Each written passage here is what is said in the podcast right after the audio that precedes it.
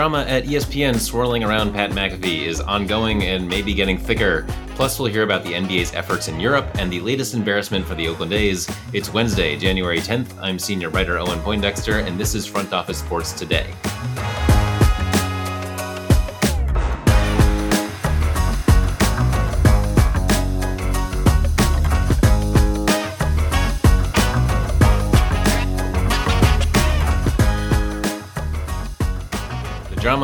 Aaron Rodgers, Pat McAfee, Jimmy Kimmel, and some figures within ESPN is ongoing. Joining me now to help us make sense of all of this is Front Office Sports senior writer Mike McCarthy. Welcome, Mike. Glad to be here, Owen. So we have the public feud between Aaron Rodgers, who is using McAfee's show as his podium, and Jimmy Kimmel, who has his own late night show. And then we have a separate but perhaps overlapping kerfuffle between McAfee and some people within ESPN, namely someone named Norby Williamson, Let's start with Rodgers and Kimmel. So Rodgers was back on McAfee's show on Tuesday, following a public dare teardown from Kimmel on Monday. Uh, what did he say, and did it bring us any closer to some kind of resolution here? Well, yes, you're right. Aaron Rodgers did appear, and after being challenged by Jimmy Kimmel to apologize for suggesting he was on Jeffrey Epstein's list, Aaron Rodgers did not. He did not offer an apology. Uh, he said he did not uh, mean to say that he was a pedophile. Uh, he said he was happy uh, that Kimmel's name was not on the list, but that's where it stands. So, really, my next question, Owen, is Is Jimmy Kimmel going to go through with his th- threat of a lawsuit? In which case, you would have Pat McAfee dragged into it. So, you'd have two of Disney's biggest stars and highest paid stars in effect in, in, a legal battle against each other. The whole thing is mind boggling. And what's really interesting, Owen, too, is how it's spread out into the mainstream media. The Today Show is covering it, CNN is covering it. It's like, uh, it's crazy. Yeah, yeah, it's moved well beyond a sports drama. I mean, especially because Jimmy Kimmel's involved. Um, also, I think we should say that Rodgers, I, I, think, seems to be trying to have it both ways here. He said he was to, you know, pop open a, a, bottle to celebrate when the Epstein list came out. You know, he implied strongly, I think, that you know Kimmel would was probably going to be on the list, and that would be exciting for him. And then to say like, "Oh, I didn't imply that. I didn't. I'm happy he's not on the list." Um, I, I, it strains uh, credibility. If, if he, he was playing word games, I mean, it's you know like Bill Clinton with the definition of the word is here. You know, did he imply it? Did he say it? Did he not say it? I mean, the easiest thing would have been to say, "Look, I was just trying to you know break Jimmy Kimmel's balls. I was making a joke." crude joke. I'm sorry if you got offended, and it would have been end the story. But you know, you're dealing you're dealing with people who have huge egos, and they can't admit they're wrong ever um, you know, and they're always the smartest person in the room. At least they think they are. So, you know, that's why this thing has legs because, you know, people just couldn't act like adults and say, hey, sorry, it was a joke. Let's move on. And so that that's one feud. Then there's another one that centers around McAfee himself instead of just kind of rotating around him. So he has identified an enemy at ESPN named Norby Williamson so who is this guy and why is why does Pat McAfee not like him? Norby Williamson is one of the most respected and powerful uh, executives at ESPN. He literally almost goes back to the founding of the company. But he's also a guy who expects performance and he's not afraid to cut people loose. So he's made a lot of enemies. Uh, he's been compared to me to Littlefinger on Game of Thrones, that kind of behind the scenes power broker.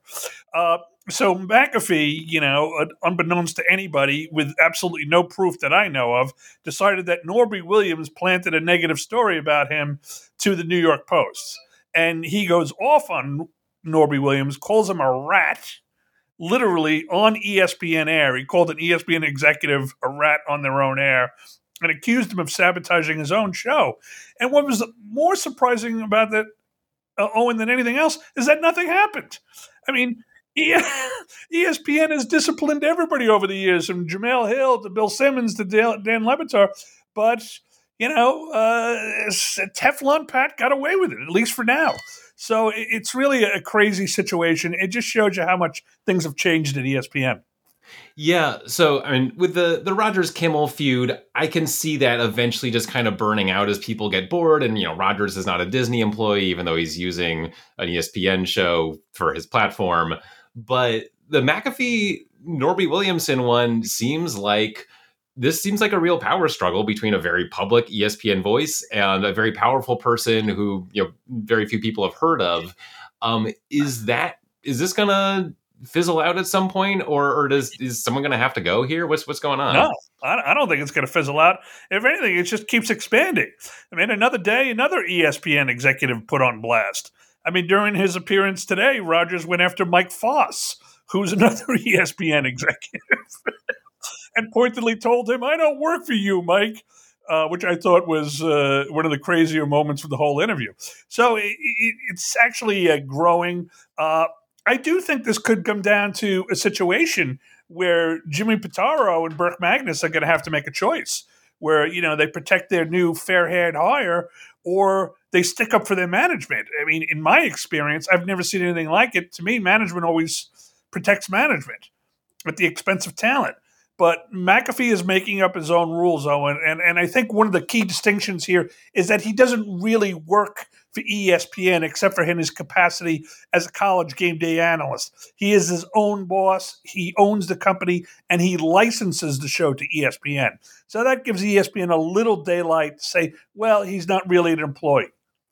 Interesting. And so he could theoretically pick up his show and take it somewhere else if, you know, this isn't working out. But he's he's still a huge draw, though, right?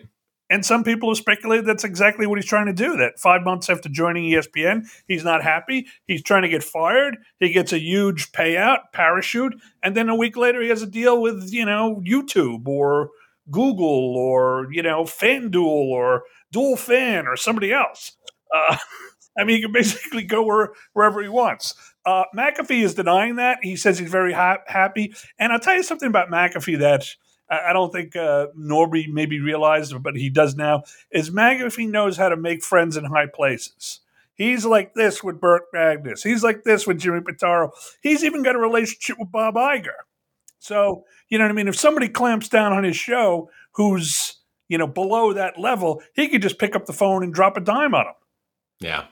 Um, and lastly, I just feel like it's worth noting. I feel like ESPN is they're getting what they signed up for here. They they knew McAfee was a wild card, and that was sort of the appeal of him. He's kind of you never know what he's going to say, um, and now they, they're learning what it means that you never know what he's going to say.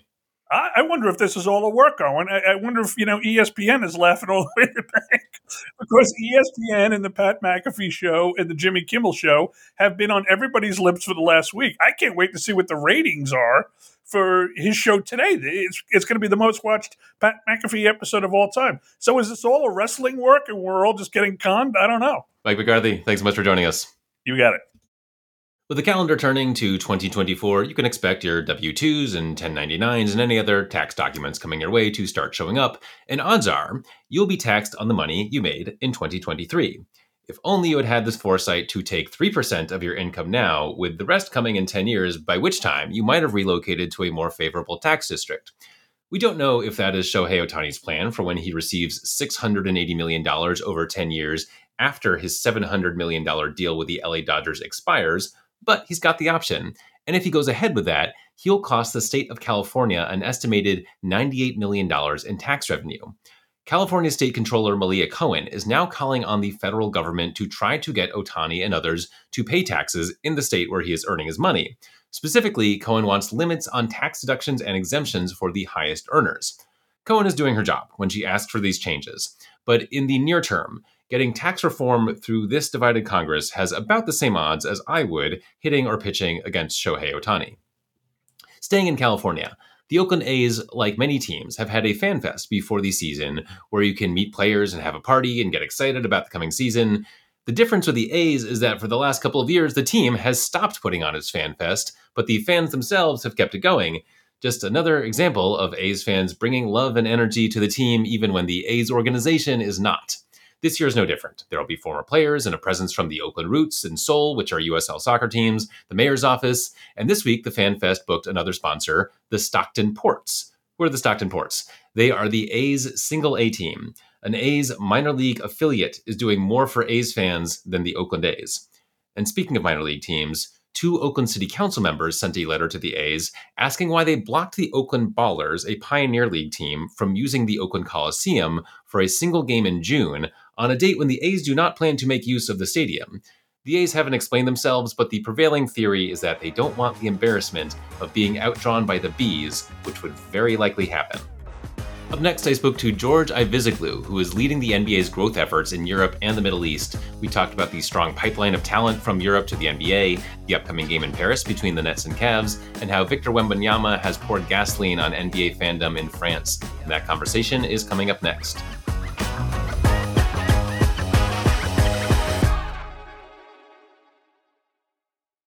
I'm joined now by George Aivazoglou, NBA head of fan engagement and direct to consumer for the Europe and Middle East. Welcome, George. Hey, Owen. Good to see you. Thanks for the invite. Of course, great to have you. So, the Nets and Cavaliers are playing in Paris. Uh, these overseas games obviously involve a ton of logistics, and then you have to pick somewhere in the world to do it. Um, why Paris? Well, for many, many reasons. First of all, excited to have both the teams here. They just arrived yesterday. I think both of them were able to go to the Eiffel Tower uh, earlier today. So, uh, very excited about that.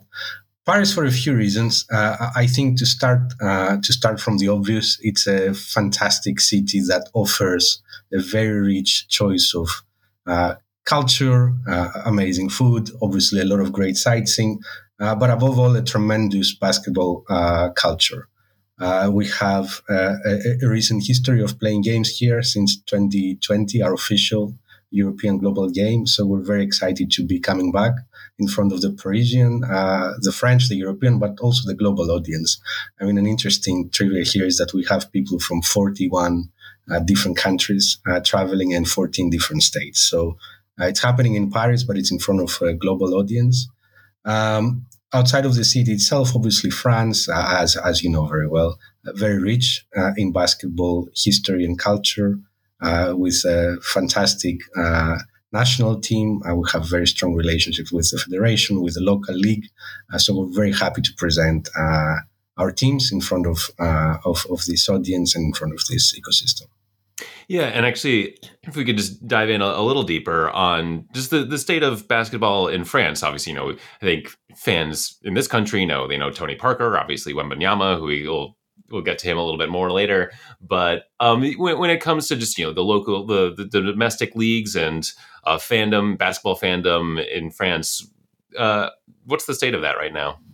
Well, it's one of the of the biggest, I would say, markets in in our region and the world in terms of uh, fandom. We have millions of basketball and NBA fans. Basketball is the second most popular uh, team sport for men, for men and boys, and the first most popular team sport for women in France. As I've said, there is really rich history with players that you've mentioned, like Tony Parker, of course, Boris Diaw, many others. Obviously, right now, Victor Wembanyama, who is uh, very, very popular, and we can talk a little bit more about him in a minute. Um, uh, and also, we have uh, a very rich NBA uh, history in the market as well. NBA games have been airing in French TV since 1984, uh, so that's 40 years now. We've been with our TV partner beIN since 2012. they're airing up to 14 games live every week and about 40 games in what we call a European prime time. So at a time zone that, you know, allows uh, many of our fans to tune in and, and, and watch live. Uh, so there is a lot of positive momentum uh, and there is a lot of rich history, obviously, uh, as it comes down to uh, to basketball. And it's a great time to be a fan in France, and I would say uh, broadly in in Europe and the Middle East in general. So we have the Brooklyn Nets, the Cleveland Cavaliers playing on Thursday uh, why are those two teams the ones who are, are getting sent over? So look, the way the way this works with us, obviously planning starts uh, quite a bit ahead, so more than a year ahead, I would say, and we're in ongoing discussions with all of our teams, all of our 30 teams, about their appetite and their intentions to play overseas outside the US. As you can imagine, most, if not all of them, are really up for it for a combination of reasons. Some of them might have uh, what we call local heroes, so players who come from different markets around the world. Some of them might have very strong partnership relationships with some markets, uh, or uh, some markets are priority markets for them in terms of fan engagement. So we offer them the opportunity to uh, start a conversation around which of those markets would be of interest to them. And then depending on uh, a set of other parameters like arena availability, sponsorship ecosystem, uh, fan ecosystem, we select a few markets that we bring our games to life every year, right? Uh, so for, for, for, for this coming year, obviously Cleveland, both Cleveland and Brooklyn were uh, very keen. Uh, I will say it's been amazing having both of them here and working with them to bring in multiple activations to life. Uh, as an example, we have a set of uh, social responsibility programming, uh, junior NBA programming that we're doing with the teams. The Cavaliers are activating a Cleveland cafe within our NBA house, which is happening in the center of Paris. The Brooklyn Nets are taking over a French pizzeria and completely revamping it in pure Brooklyn style.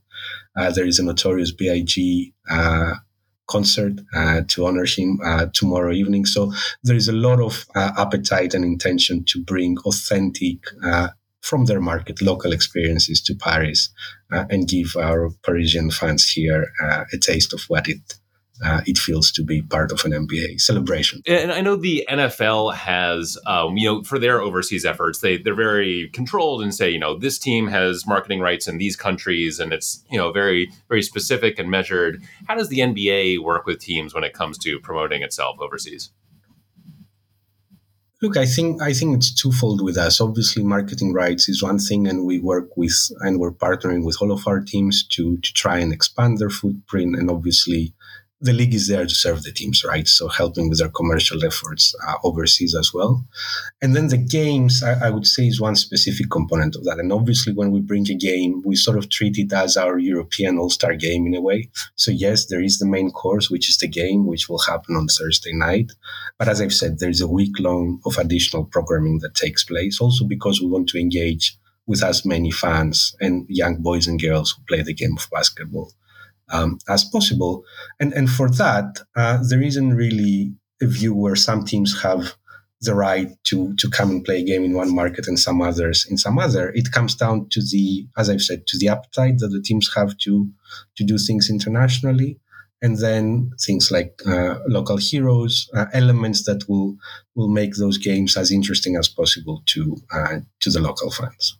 Speaking of local heroes, so Victor Wembanyama is obviously there have been stars in the NBA from France before. You mentioned, you know, Tony Parker, Boris Diaw. Um, Wembanyama looks like he's going to be, you know, a, a, cut above, like could develop into the best player in the league. Um, and there was obviously a ton of hype and excitement around the draft and, you know, watching his first few games. What's it meant in Paris and in France to have this superstar over in the US? Where do I start, Owen? Uh, there's been tremendous, obviously, enthusiasm and momentum around him. Uh, I will start by saying that that momentum was really evident to us even before his uh, debut, even before the draft, really. So last year we had uh, the idea of putting some of his LNB, which is the local French league games, on the NBA app. And I will say that one of his games uh, that he played with his team at the time was the best performing game on the NBA app for the full year outside of NBA games. So there was a lot of excitement and, and momentum and enthusiasm around him. And, and, his debut did not disappoint. Obviously, what's happening on court, we can all, uh, we all witness. Uh, but, but just to give you a taste of some other stats, I would say, if we start with uh, how well his jersey is selling, it's the best selling jersey, not just in France, but across Europe uh, and I believe the third best uh, in the US as well. So uh, I think only behind LeBron and and, and Steph. Um, he's the second most viewed uh, NBA player on uh, on social media again after LeBron James. I think one of his dunks against the Celtics was the single best performing uh, video so far on, on our social channels, and it's still January. and it's still January in his first year. So obviously there is tremendous excitement and enthusiasm about uh, what he does and where his ceiling uh, is at. And I think it's going to be a really high. Ceiling. Yeah, ceiling. and what does the the league do with this this huge opportunity that just you know kind of fallen into its lap? And obviously, a lot of it's just going to happen on its own. But is the NBA and the NBA Europe Um, are, are you kind of doing specific things to juice the excitement here? Obviously, as I've mentioned, there is a lot of work that's happening uh, with content around him and making sure that that content uh, is available to fans on multiple platforms, multiple devices, many times a day. Obviously, there's a lot of work around uh, merchandise, uh, obviously, working very closely with the Spurs. And, and as I've said, that's only a few months in. There is a lot of conversations and appetite to do many things, uh, both in the US as well as internationally in the future. Yeah. And when, when I think of the NBA to Europe connection, a lot of where my mind goes is Eastern Europe. You know, we've got players like Luka Doncic and you know Dirk Nowitzki going back a little bit, and other players um, who have made a big splash in the NBA, and you know some, but not as many from from you know France, Spain, UK. Um, is is that sort of a, a, correct assessment that sort of the Western Europe is sort of more the developing pipeline developing market and Eastern Europe is, is more established when it comes to the connection to the NBA, or would you disagree? I think, look, I, I think it really differs on, on, on the year. You're right to say that the past couple of years that has been the case. Obviously, uh, be- before Joel, uh, the past few MVPs were from uh, Eastern Europe with uh, Nikola Jokic, Giannis Antetokounmpo from uh, from my native country Greece. But but if you look uh, if if you look at maybe what the main inflection point was for Europeans to become superstars in the NBA, that would be a bit over a, de- a decade from now. We say probably around twelve to fifteen years, and then the players that were the stars of the time it would be the Dirk Nowitzkis and Pau Gasol and a, a, fantastic generation of Spanish players, obviously Tony Parker from France.